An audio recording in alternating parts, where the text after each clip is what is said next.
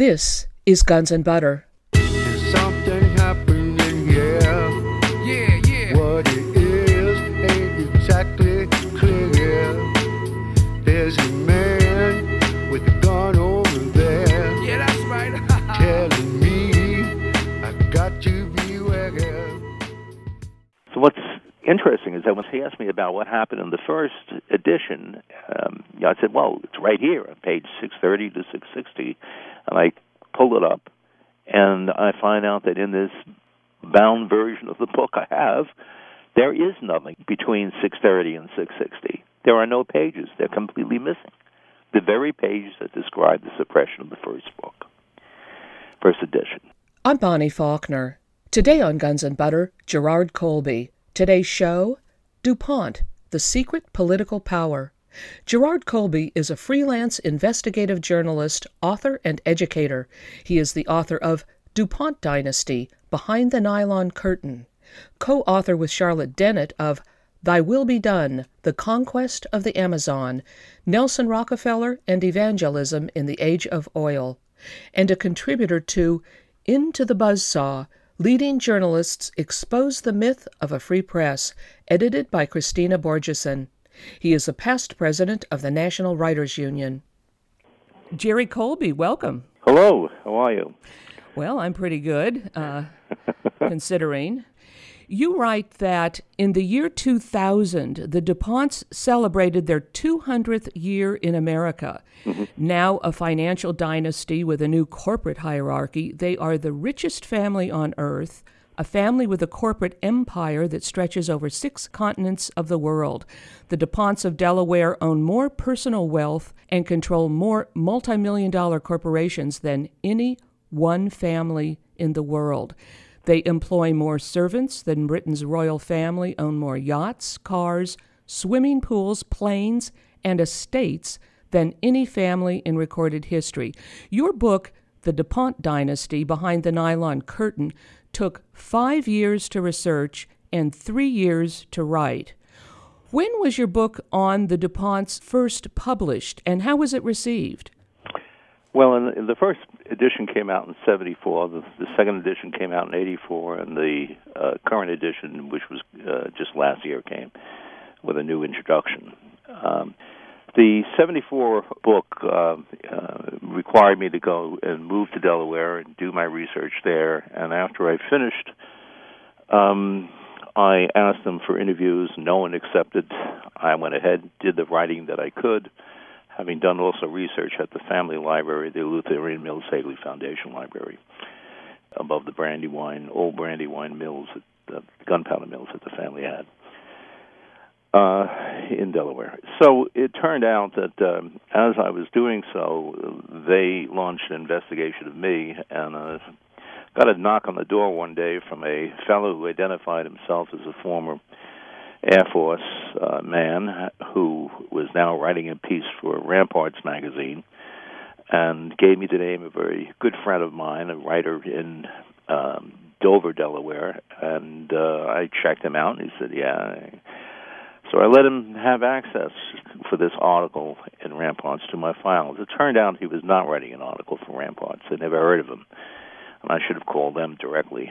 Um, but to make a long story short, he was actually an informer, uh, former Mill Air Force intelligence officer who uh, was gaining access to my material and then turning over information on it to Richmond Williams, who was at that time director of the Eleutherian Mills Hagley Foundation Library. Now, the library is a is a place where the DuPont family uh, uh, have stored all their family records from their first report card right up to their death certificate, including their correspondence. Um, and um, uh, but I didn't know that it became an ongoing intelligence center for the family. And this information then went right back to family members of the um, uh, the foundation that controlled it. And uh, then uh, the next thing I knew is that uh, when the book was being announced, uh, behind my back, this fellow had enlisted my literary agent to write a book to respond to mine when it came out. Um, my literary agent, I will freely tell his name, was Oscar Collier. He was subsequently removed from the Society of Authors Representatives, uh, mostly for that reason. And um, he um, then proceeded to start to write. And meantime, my book was about to come out. It was announced by um, Prentice Hall, who was the original publisher, and um, they were having a, a big fanfare about it. Interestingly enough, somebody in the company ordered a local salesman to deliver an unedited manuscript of the book to a DuPont family uh, connected bookstore. It was a bookstore that had been owned by one of the DuPont family members. It was right around the area of around where the DuPont headquarters is. And um, then, lo and behold, in walked uh, a man uh, who was a major DuPont figure who uh, picked it up, a DuPont family member now, and then delivered it right up to DuPont headquarters to the office of Irénée DuPont Jr., who was the family patriarch at the time. Irénée was senior vice president of DuPont Company and decided to use the company's resources to carry out this campaign against the book and uh, had a meeting with the public relations office. And the next thing we know is that he flew off. The only reason we know all this is because I sued them in federal court, and through discovery, we got a lot of documents. And then we went down to Delaware and took their testimonies. It turns out that the book was then actually had an index uh, developed apparently by someone in Prentice Hall for them to look at, and the um, they went through the book, and this is before the public has even seen the book. And uh, then a series of threatening phone calls came down from the DuPont um, Public Relations Office to Book of the Month Club. And that's because Book of the Month Club had selected it for its Fortune Book Club, and somehow they found. Oh yes, I know they found that because uh, it was mentioned in the release by Prentice Hall. So um, they called the book actionable, scurrilous, had been looked by the family, and um, the warning was clear. And in 24 hours, in an unprecedented decision by Book of the Month Club, in such a short period of time, they decided to kill the, the contract.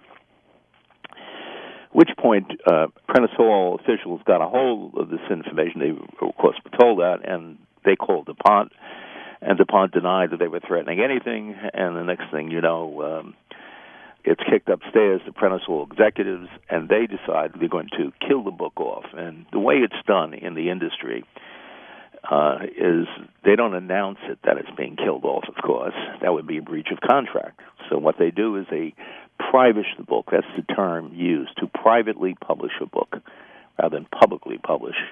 And what that means is that you go through the um, the normal um, actions that give the impression that they're living up to the contracts. But in reality, behind the scenes, they, they cut this print run by one third so that, in their own words, it could not price profitably according to any conceivable formula. They cut the advertising. They cut the um, the tour, the book promotion tour that's part of the contract. And they, um, at that point, they they were deciding to just let this book die. So so at that point, I had, was completely in the dark on all. Months went by, and finally, my editor, over many martinis, uh, couldn't take it anymore, and he, he spilled the beans to me. And I said, "Look." Uh, his name was Bram Cavan, very decent man. I said to Bram, uh, I said, "Look, um, fine. You know, the Ponds feel that way. That's fine. Let's go into a press conference. Let them come forward." And uh, and instead, he said, "Well, the company's not going to do that." And right away, I realized something was up with the company. At that point, um, and the we, and the company you're talking about is uh, Prentice Hall. Prentice right? Hall, excuse yeah. me, yes. Yeah. And and at that point, we had tried to touch base with uh, a John Tompkins, who is a top journalist for uh, uh, Fortune magazine. Tompkins wrote a very interesting piece I know. That's what part of it. Um, he contacted Book of the Month Club, contacted Prentice Hall, contacted Pond, wrote a real meaty story about this, and um, next thing you know, they decided to kill it. The publisher wrote uh, a Fortune, a Fortune magazine. So the next thing that happens is that the book is taking off anyway, and they don't know what to do apparently because it got a rave review, two-page, full New York Times uh, Sunday book section review of the book calling it something of a miracle, and on whacking sculpture on the side of the mountain, talking about promoting himself a little bit, but and it actually happened. and they were very, and the New York Times revealed later on that they had come under pressure from from right after that review appeared by DuPont company officials saying, uh, you know, you don't know anything about journalism. You should sign it to someone that uh, knows something also about business. And we don't think there's anything new in the book at all, which is the standard line when someone, you know, doesn't want to pay attention to anything that's written in it. And it turned out that um, New York Times editors uh, actually stood up to them and said, uh, "Look, if you want to come up and talk about this, but otherwise, we don't agree with you. We think there's a lot in there that's completely different." And they responded and said, "Oh no!" And then they wrote in their private memoranda that it's the best that they could probably get out of them. Well, at that point, not knowing that this was all going on, but emboldened by the New York Times review and the rave reviews it was getting around the country, that uh, uh, Prentice Hall's own attorney, chief counsel by the name of William Daly, couldn't take it anymore. He had never seen anything like this in his entire career. And he said, anyway, uh, and he picked up the his file and did something that legally could have probably could have been disbarred for. I don't know why he did it, but he did it because he wanted to get the truth out, I guess. And he went down to the New York Times with the file and turned it over to Alden Whitman. And Alden Whitman wrote up the story which appeared in late January of 1975 on the same day that another story appeared about how DuPont had put pressure, uh, the DuPont family put pressure to eliminate some of the top editors and, and, and journalists at the Wilmington News Journal, which they controlled, because they were getting too close to the family and starting to talk about what was going on with the family. So at that point, um, uh, meantime, the book has been out, and people are ordering more copies, and they can't get them from Prentice Hall. So the book is essentially dead. It dies. You know, impulse dying around Christmas time is key. So I then went back to my literary agent. and I said, not you know, completely innocently, and I said to him, you know, well, we've got to fight back. We've got to do something. He tells me, well, Chair, the book has had its run. Well, to tell you a little subsequently happened within months, my editor was fired. Um, he was replaced by my literary agent as a senior editor at Prentice Hall. So it's a small world. Uh, so what I did is then, um, eventually, after a year of trying to uh, deal with this issue through other literary agents, I decided to go to federal court and challenge them. So I filed a breach of contract against Prentice Hall and an inducement of breach of contract legal action against DuPont. That's that um, resulted in my going down to Delaware, taking testimony of everybody, including the governor of Delaware, and uh, and uh, dealing with a lot of a lot of problems, lots of money, costs, pretty much almost bankrupted, well, bankrupted me and my wife really.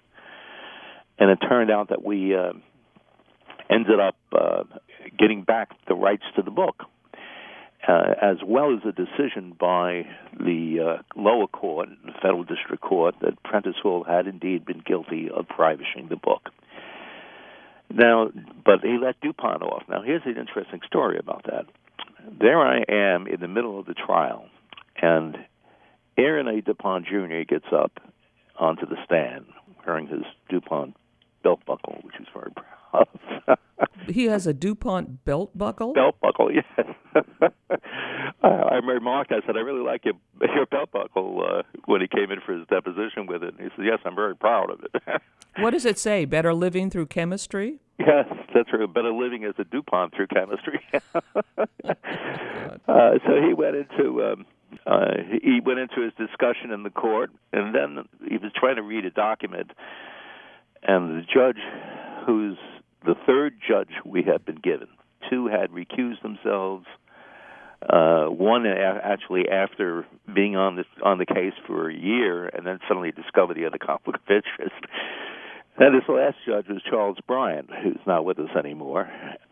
And um, Brieant um, got up from the die, you know, where, where the judge sits, and came down the stairs and walked over to Irene and turned on the light for him. and I turned to my attorney and I said, "Big trouble, boy."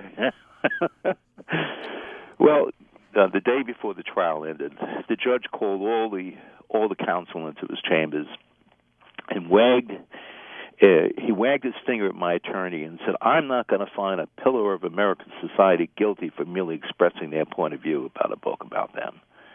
But my attorney turns and says, "But Your Honor, this was also scurrilous, actionable. That's a threat of lawsuit. That's more than just expressing a point of view."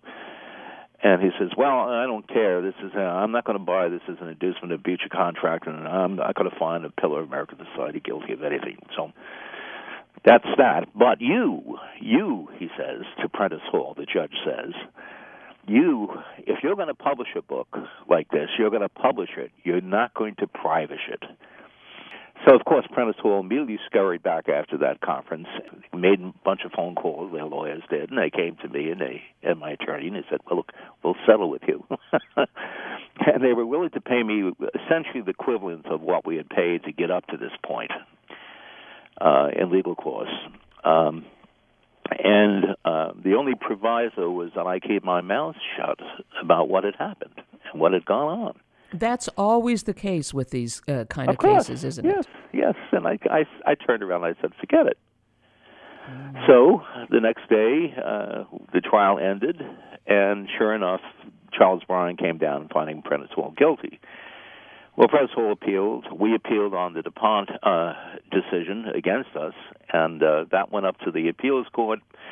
Which voice? There were three judges there, and um, my attorney walked up and saw two of them scowling, and one of them, Sterry Waterman of Vermont, I will say, unfortunately is sleeping, literally nodding off his sleep. And his his clerk came up to me years later at a Vermont Bar Association dinner and said to me how apologetic he felt about all this, and I really hadn't gotten my shot in court. Well, of course, the two other judges, one had been appointed by Nelson Rockefeller, and the other one had been um, had clerked for a judge uh, in Delaware who had just been charged with uh, suppressing evidence of asbestos poisoning of DuPont workers, something which I talked about in my in my book too. And so you think he might recuse himself for a bit of a conflict of interest, but he didn't, and wrote a scathing review reversing the award I had won from uh, Prentice Hall, uh, wagging his finger and calling the book attacking it for political reasons. And uh, at that point, the ACLU stepped in. And by the way, it was dismissed. So we appealed then to the Supreme Court. Uh, Professor Laurence Tribe of Harvard stepped in thought this was an outrage, and they took the case to the Supreme Court on the grounds that the judge now had become a censor um, uh, against the first. And there was no no error of fact, no error of law, uh, standards or anything that he had found. Instead, it was just his political opinion. Because of the um, political view of this this book, um, obviously non-establishment, um, it would never find uh, a market in the United States, even though all of the all the um, sales records of Hall said otherwise. So all I can tell you is that it got as far as, far as the Rehnquist court, and then the Rehnquist court refused to hear it. Rehnquist being one of my favorite people, as you can gather. I'm speaking with freelance investigative journalist and author Gerard Colby. Today's show DuPont, The Secret Political Power. I'm Bonnie Faulkner. This is Guns and Butter. So, uh, as a result of that, um, however, the second edition came into being around the same year that that decision came down. Um, another edition came out. I had won back the rights to the book. My uh, publisher was Lyle Stuart of uh, New Jersey, formerly of New York. Uh, Lyle uh, came forward and said, "Look, uh, I'll do everything to support you on this, and all you have to do is write your heart out, bring things up to date." So I did. I wrote another 400 pages. He put it all together, and it came out with a full page ad in the New York Times. Now, Jerry, are we in the 1980s now? We're now in 1984. Okay, so like 10 years later. That's correct. The whole court case went up in to actually 77 to 81, and the first decision came down in 81, and then the uh, appeals court provisions all went right up to the Supreme Court up to 84.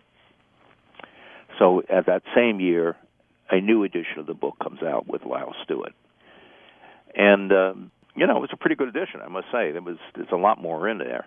I brought it up to DuPont's involvement in pushing for the elimination of the Glass-Steagall Act, Pierre DuPont's preparations for his campaign for the presidency in 1988, which indeed came about, the move against environmental laws, the the involvement with the CIA in the Contra War. All the evidence is there in the book, as well as a discussion about what happened to the first book, naming names, bringing it all forward, and backing it up with court documents. So lo and behold, there I am. Um, suddenly, Lyle Stuart gets a phone call and it's from Prentice Hall. They say we want to come down and depose you, and Prentice Hall and Lyle Stuart says why? He says because we want to know something about that. We're trying to get back court course from Colby. Now, this is the first time I'd heard about it. So um, they show up and they start to ask questions. And Lyle brings down Joe Rau's law firm, a very famous firm in New York, and. uh they start asking questions. They wanted a copy of his names of his jobbers and a copy of the manuscript. And he turns to them and says, This is obviously an attempt to interfere with this book. And he says, And by the way, who are these two other men that just walked through the door and are sitting in the back? And they, oh, says Prentice Hall, uh, that's DuPont. We thought they'd be interested in this. He says, ha. Joe Rau turns in and says, We're out of here. And they walked out on him. And Lyle put out in his newsletter what had happened, but it never got into the press.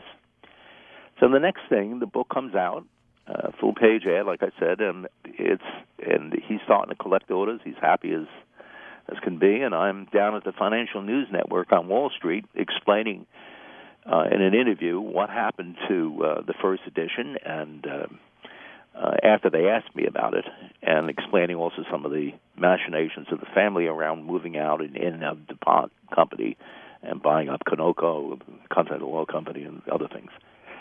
So what's interesting is that when he asked me about what happened in the first edition, um, you know, I said, "Well, it's right here on page 630 to 660," and I pulled it up, and I find out that in this bound version of the book I have, there is nothing between 630 and 660. There are no pages. They're completely missing. The very pages that describe the suppression of the first book, first edition. So I get off. I do my Jackie Gleason, go hubba hubba hubba, you know, and we talked about other things. And I got off, and I got on the phone and talked to Char, and my wife. And I said, uh, Char, um, these pages are missing from the. Could you take a look at the books that uh, Lyle gave us? Uh, and she did. And she came back and said there are ten copies. She said, "Yeah, Jerry, about three of them don't don't have any of those pages." I said, "What?" Call Lyle. Lyle says, "I'll check into it immediately." Calls the warehouse. They discovered that of the ten thousand print run, uh, one quarter of them had been damaged by that, so that orders could not be filled.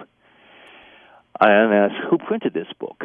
And he's he tells me the name of the company, and um, uh, I'll look into this jury. And next thing you know, the same exact thing is happening to this edition because orders that are coming in can't be fulfilled. After a while, people wait long enough. They say, "Well, they're going to go somewhere else." Wow. So that book died. He tells me uh, when he finally gets gets back to me, he says to me, "Well, the book well, I can tell you, Jerry, is that the publisher gets, we now discover, gets 80% of their business from Prentice Hall. so at that oh. point, I um, I didn't hang up my spurs, but I certainly uh, it wasn't much I could do about a book that people can't buy. So I went through a personal effort to promote the book, and um, next thing, uh, the book was dead. Then uh, years later.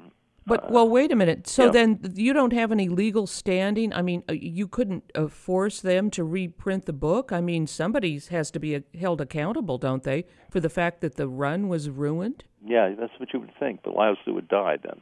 Oh. And then on his his court records, in his estate, titles, because he owed some money, titles were transferred over to other publishing houses. We got a complete list through the National Writers Union of all the uh, names of, of the books that were transferred over. My book was not one of them. So I waited to see if there any, anything from his his wife. No, and then I tried to contact them, and I didn't get any response. So at that point, I was on another uh, another case. I was desperately trying to finish another book on the CIA and the Amazon. another another happy topic, and uh, in the course of doing so, um, I, I at least held the electronic rights, and lo and behold, here we are, 20 years later, 30 years later, and I'm approached to write another another introduction for an e an electronic version of the book, and that's what we have now. What a story. It's really unbelievable. And of course, if this has happened to you, it must have happened to others as well. Matter of fact, that's one of the reasons I was involved in helping found, with my colleagues, the National Writers Union in 1981. Uh, American Writers Congress had been had been formed. Uh, we expected about maybe 300 writers, and said about uh, 3,000 of them showed up. And out of that, we formed the National Writers Union, which became affiliated later with the, the United Auto Workers. And we were fighting for freelance rights, including the promotional rights, fulfillment contractual obligations, and so on. It's a very big, difficult industry to take on. The publishing industry has never been unionized except in a couple of a couple of the publishing houses, some of the typists but have been organized. But other than that, there is no trade union representation to speak of in the publishing industry and uh, they run the show and they dictate terms to authors. As a matter of fact, one of the issues is around electronic rights, where we, they was the publishers were starting to uh, take our electronic rights and resell them over the internet, and uh, without any compensation to us. And mm. we uh, didn't believe that when we signed a print contract that it is that included electronic rights. And we went to the federal courts again, and this time with a union behind me and behind others authors, we won. Supreme Court came down with a decision saying electronic rights are the rights of the authors, and a separate contract has to be negotiated for them. Mm. Well, then the publishers just simply turn around and, and instituted an all rights contract. In other words, if you want to get published at all, and they all do this now, you have to surrender all your rights, including electronic rights.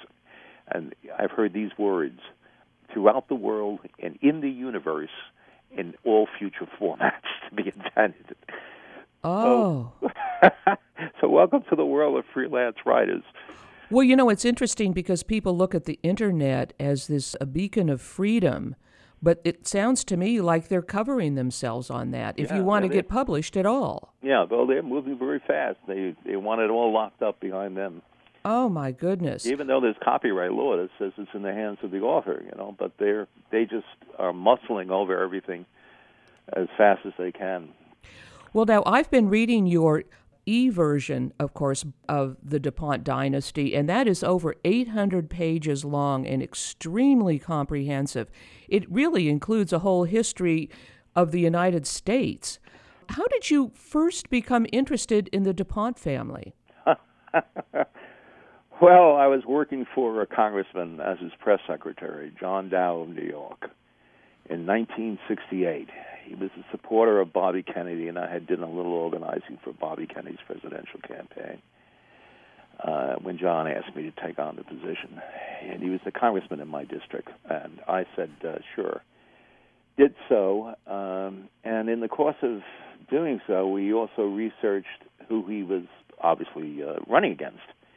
The guy who was challenging him for the congressional seat, and John was an anti-war congressman, was a former commandant of, of the American Legion and uh, going through his donations that had just become available, I I noticed quite a few checks written out out of Delaware. so that got me interested. And then I realized that the DuPonts, uh, uh, since the uh, riots that accompanied Martin Luther King's assassination in March of that year, would you remember those $50 million worth of damages in Detroit? Well, in Wilmington, Delaware, it was fifty thousand. but it so scared the establishment in Delaware that they call out the National Guard. In that time, in the process of going through what would become the longest peacetime occupation of an American city by armed troops.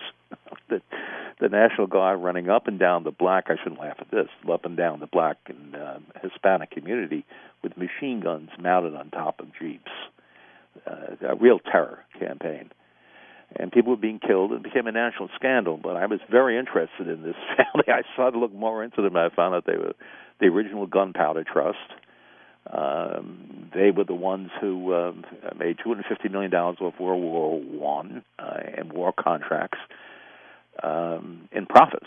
That uh, they built their chateaus and uh, huge estates in uh, northern Delaware and the rolling hills of uh, fox hunting country, and um, uh, and were called a species of outlaw by even the Secretary of War Newton Baker for overcharging for the explosives. They provided uh, a huge percentage of the explosives that were fired by the Allies in World War One.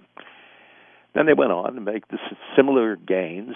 So anyway, I read more and more about this family. I said, "Oh my God, what's going on here?" So anyway, after John lost that election, uh, we just couldn't match a lot of those funds. Um, then I uh, I went uh, I went back to school. I had taken a, a leave and was expecting to go into the draft. But fortunately, the draft decided otherwise, and I ended up outside uh, waiting to figure out what I'm going to do, and decided then I would go to Delaware and research to see if there was a book here in the family. And sure enough, when I got there, I wasn't there more than I'd say six months when I I discovered so much that I realized this is a story that has to be told. It's a family that considers themselves the armors of the republic and alias the guardians of the republic.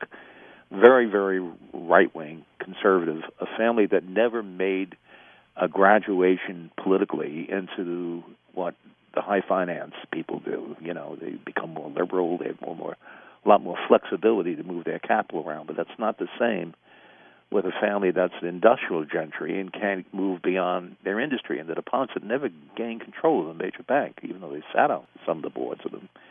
They held a minority controlling interest.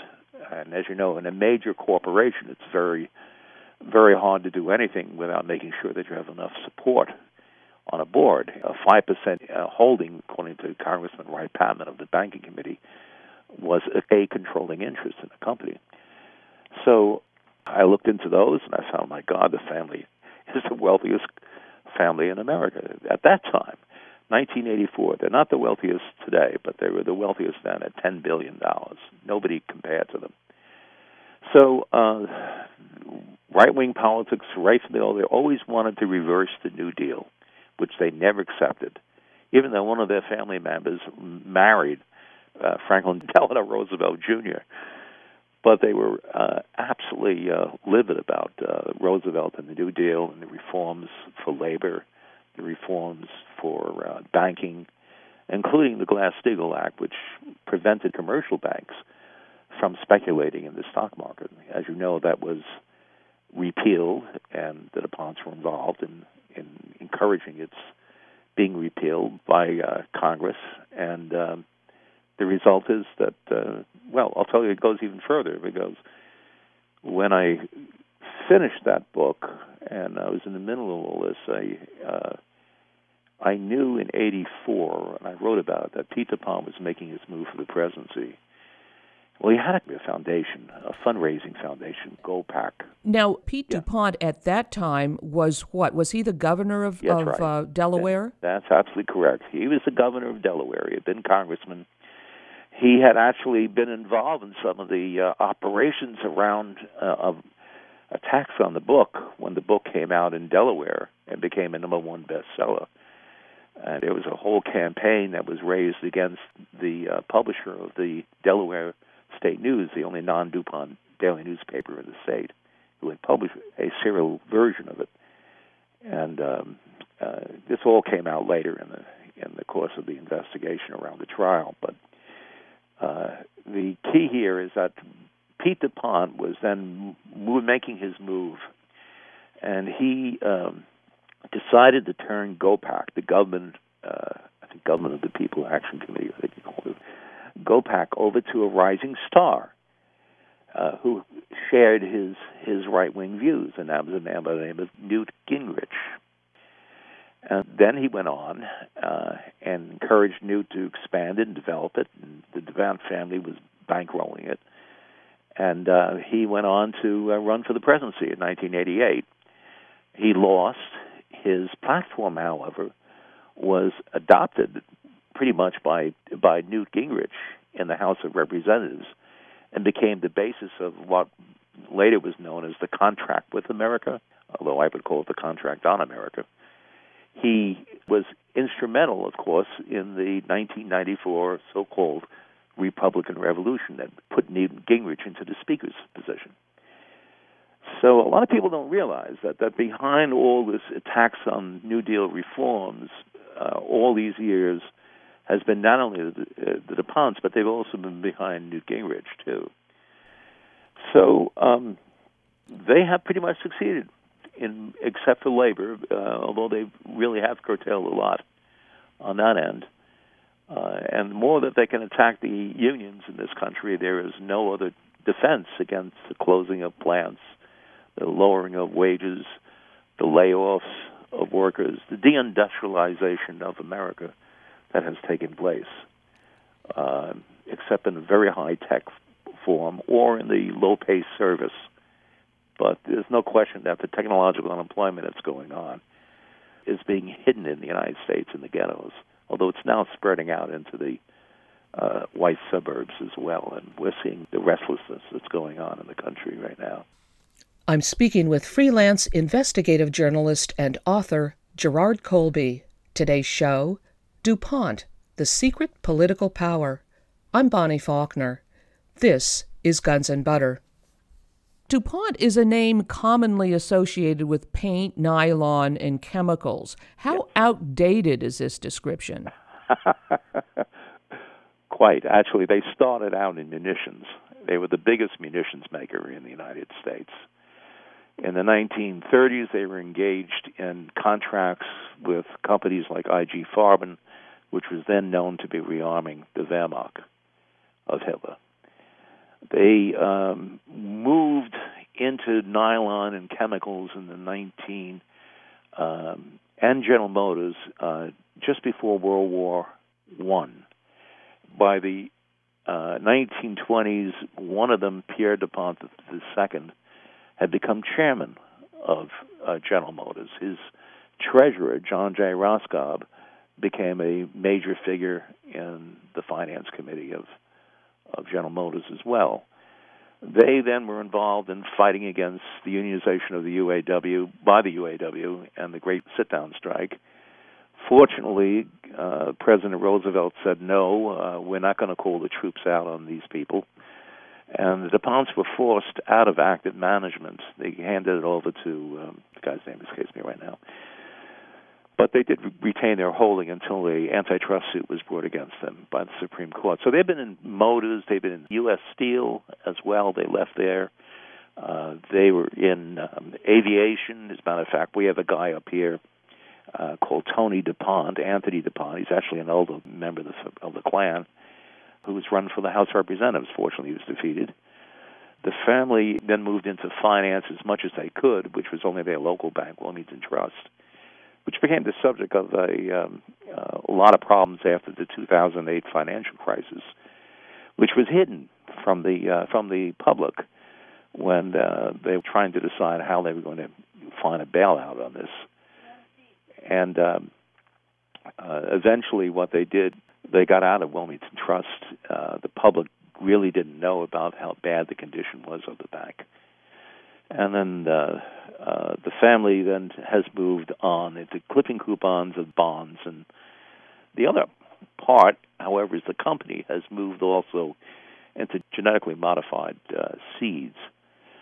Now they still have a holding in in DuPont, uh, but uh, interestingly enough, the major holding is now by uh, major um, venture capital uh, funds they're essentially now just collecting the dividends, maybe diversifying their holdings again. As you know, they they were involved for a while in Phillips Petroleum, Continental Oil Company, oh, all sorts of banks, but they had never controlled a major bank, and still don't. You probably know about the genetic, about the seed question, and how that's created uh, a lot of controversy again about this so-called second green revolution, selling seeds at an expensive price to governments who then, in developing countries, who then pay for the seeds with subsidies and grants from the Agency for International Development, in other words, the U.S. taxpayer, and then they distributed them at a discounted amount to the to the farmers, who are then told that they have to realize that they cannot uh, reproduce these seeds, that they're under control of the uh, of DuPont Company. The uh, other part is they're involved in politics. Uh, apparently, they have been involved in defeating the California label labeling law. Oh, Labeling really? bill. I didn't know that. Yeah, Proposition 37, I think it That's was. right. That's right. What, they put money into that? That's right. And few trade associations. And, you know, this is a company that will not go away. And the family, it's still based in, of course, Wilmington, Delaware. And the family is still very much involved in building its its fortune and therefore its wealth and its power. People think they can walk away from these people or just ignore them as they get their wealth as long as the pie gets bigger for everybody else. But now we know not only is the pie not getting bigger for everybody else as they expand their interests abroad, but more importantly, that wealth is not neutral. It turns into power for these people, which makes people are now waking up to what they call the 1% of America that controls so much of its wealth and power. DuPont, by the way, was second in the uh, second largest donor to uh, lobbying efforts for the GMO legislation.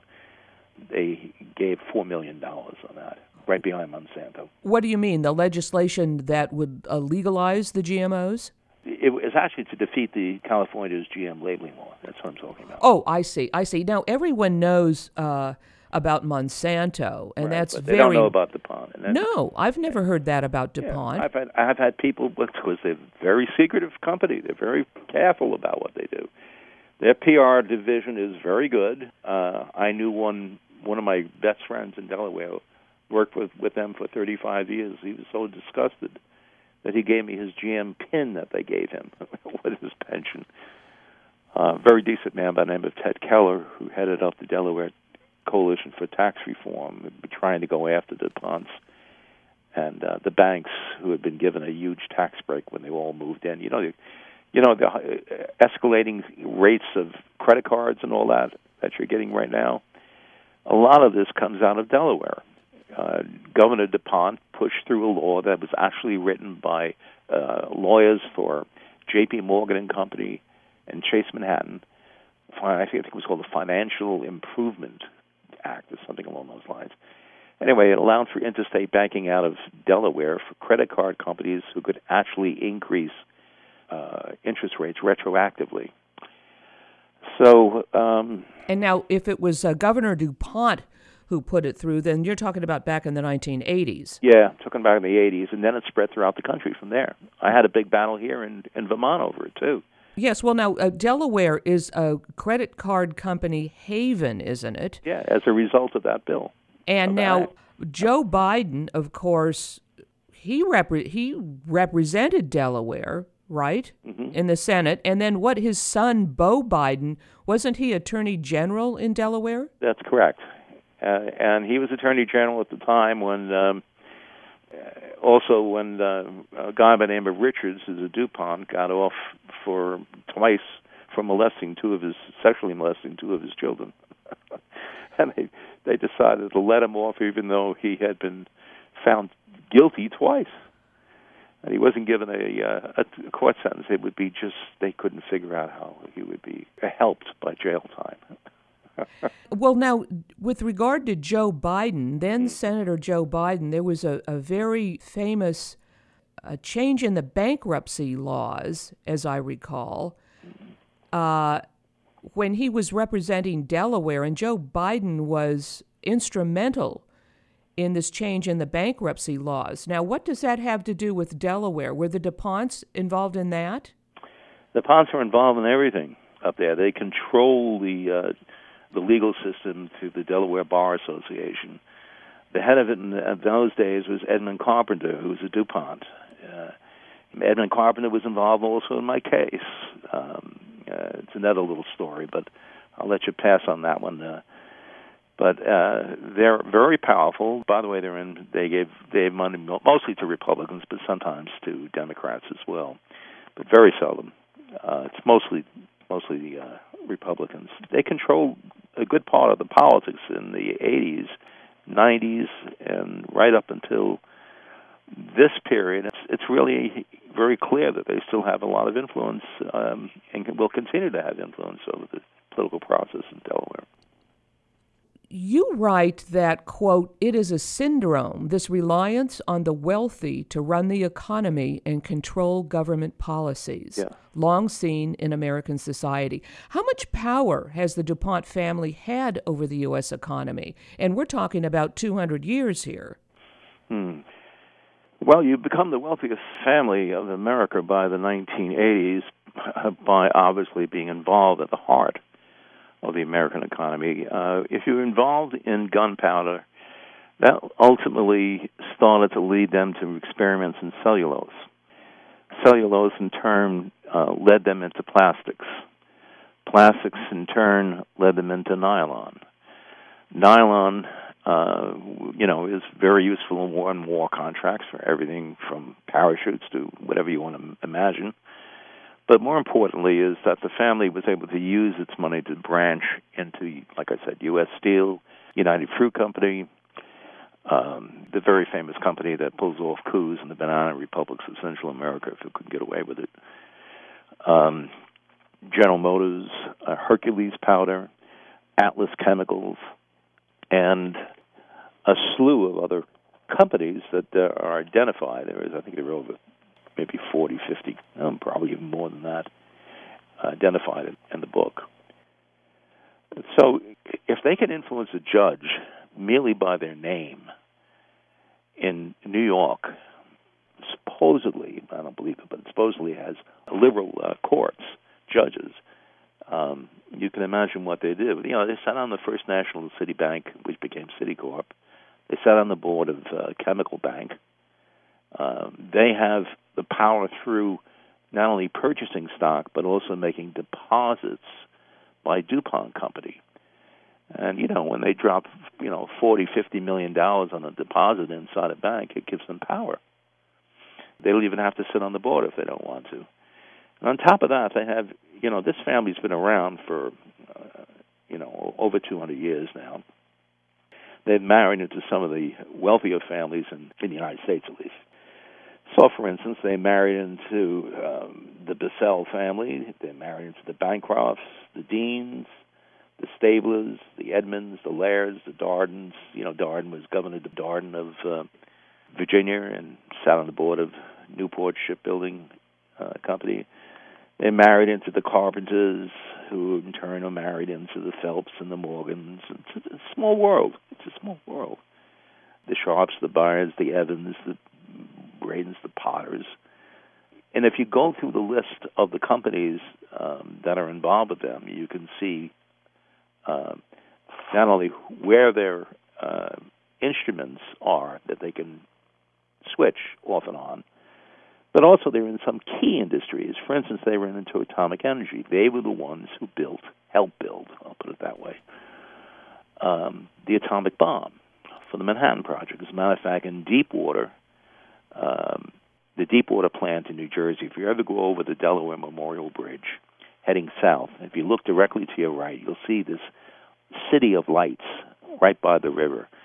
Well, that's the DuPont uh, Deepwater plant. In the 1920s, it was exposed by Nation magazine, but other sources, as being the source of what they called uh, poisoning of, of DuPont workers. Matter of fact, I had a reputation called the House of Butterflies because the workers, not realizing they were being poisoned by the fumes, were reaching up and trying to grab butterflies that didn't exist. Some of them who died were rushed off to a local local hospital in Salem, New Jersey. Uh, the family had and the company had given them money. It was all hush hush until finally the nation and other sources broke it. That plant then became the center of the production for uh, the actual um, uranium work that was done for the atomic bomb during World War II.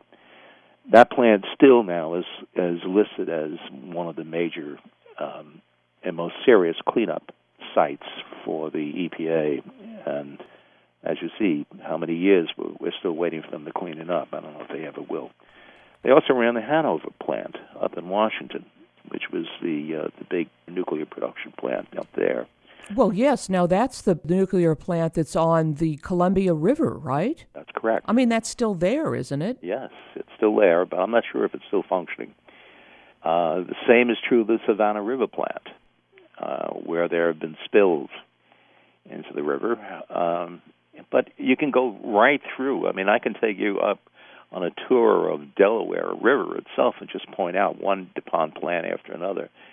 Plants that had been charged with being the, the largest polluters in the United States, dropping everything from PCBs to, well, you can imagine, you know, heavy metals. And that's true also over in uh, Ohio and West Virginia. You know, you probably heard about the cases there that forced DuPont to actually uh, pay off a lot of people. I mean, we're talking about not millions, not tens of millions, but hundreds of millions of dollars in, in settlements. Then you can talk about benlate, you know, their uh, weed killer, and how that destroyed uh, the crops of farmers all over the uh, United States and brought them into a position where they had to uh, pay out again a couple hundred million dollars in settlements. You know, what they do is they rush these products forward without testing them to see for their impact on on the environment or on human health. And they're doing the same now with genetically modified seeds. This is not like in the old days of um, Harold Ickes or Morgenthau, the farmer who became Secretary of uh, Agriculture and then became uh, Vice President of Roosevelt. Uh, these are not people that you know do natural uh, modification, hybrid corns, and so on. These are people that are going into the very structure of life and restructuring them into organisms that have never, never been seen on Earth before, and they're patenting them. They're saying they own them.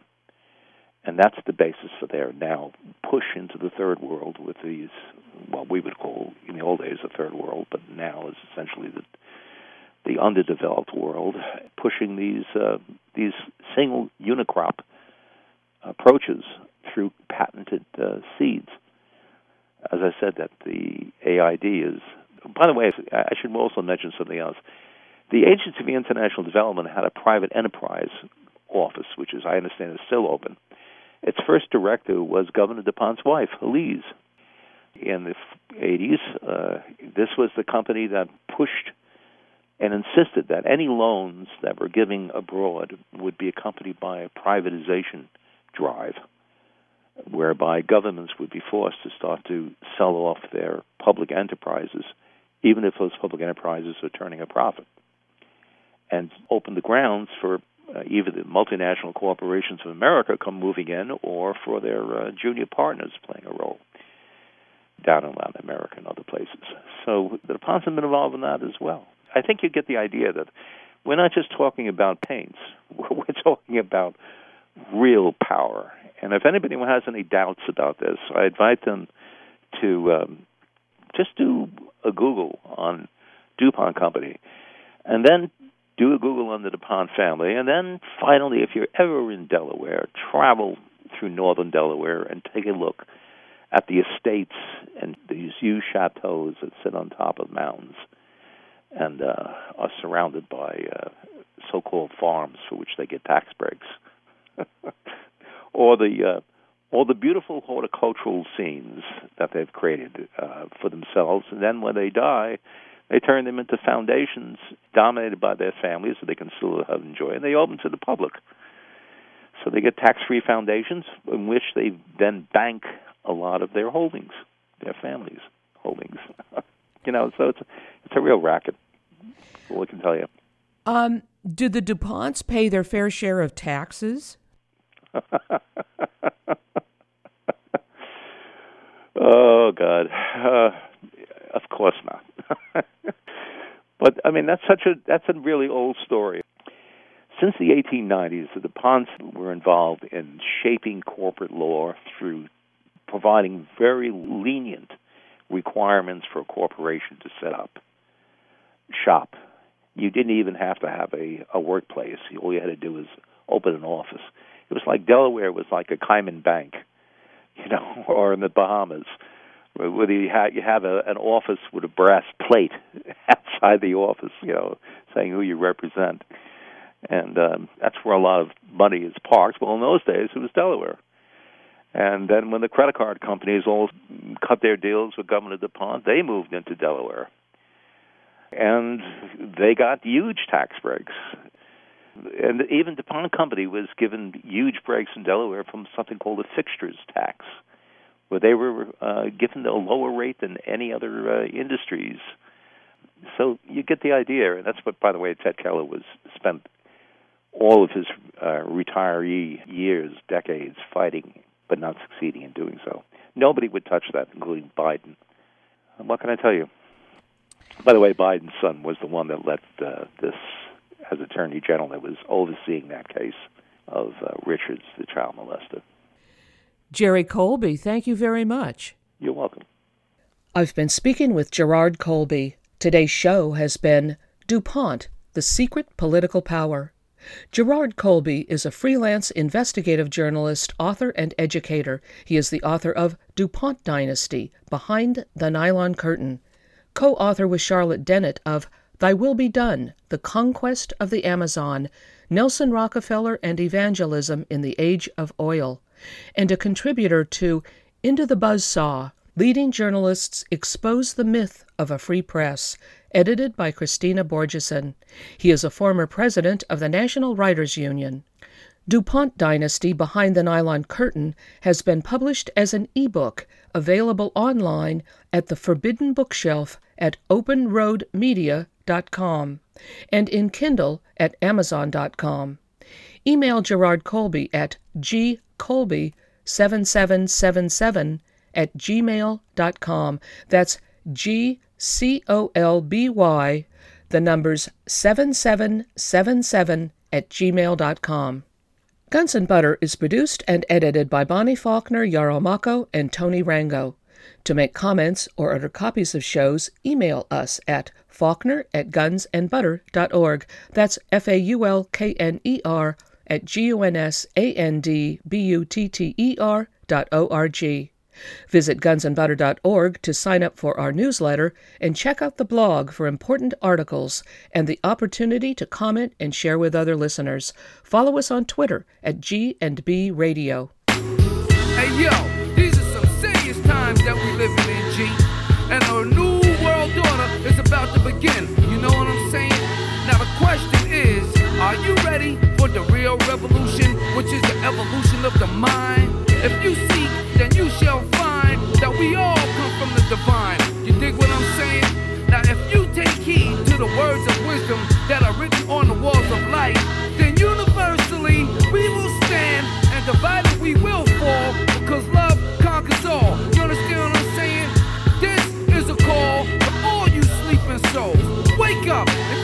control of your own cipher. And be on the lookout for those spirit sniper trying to steal your life. You know what I'm saying? Look what's inside yourself for peace. Give thanks, live life, and release. You dig me? You got me?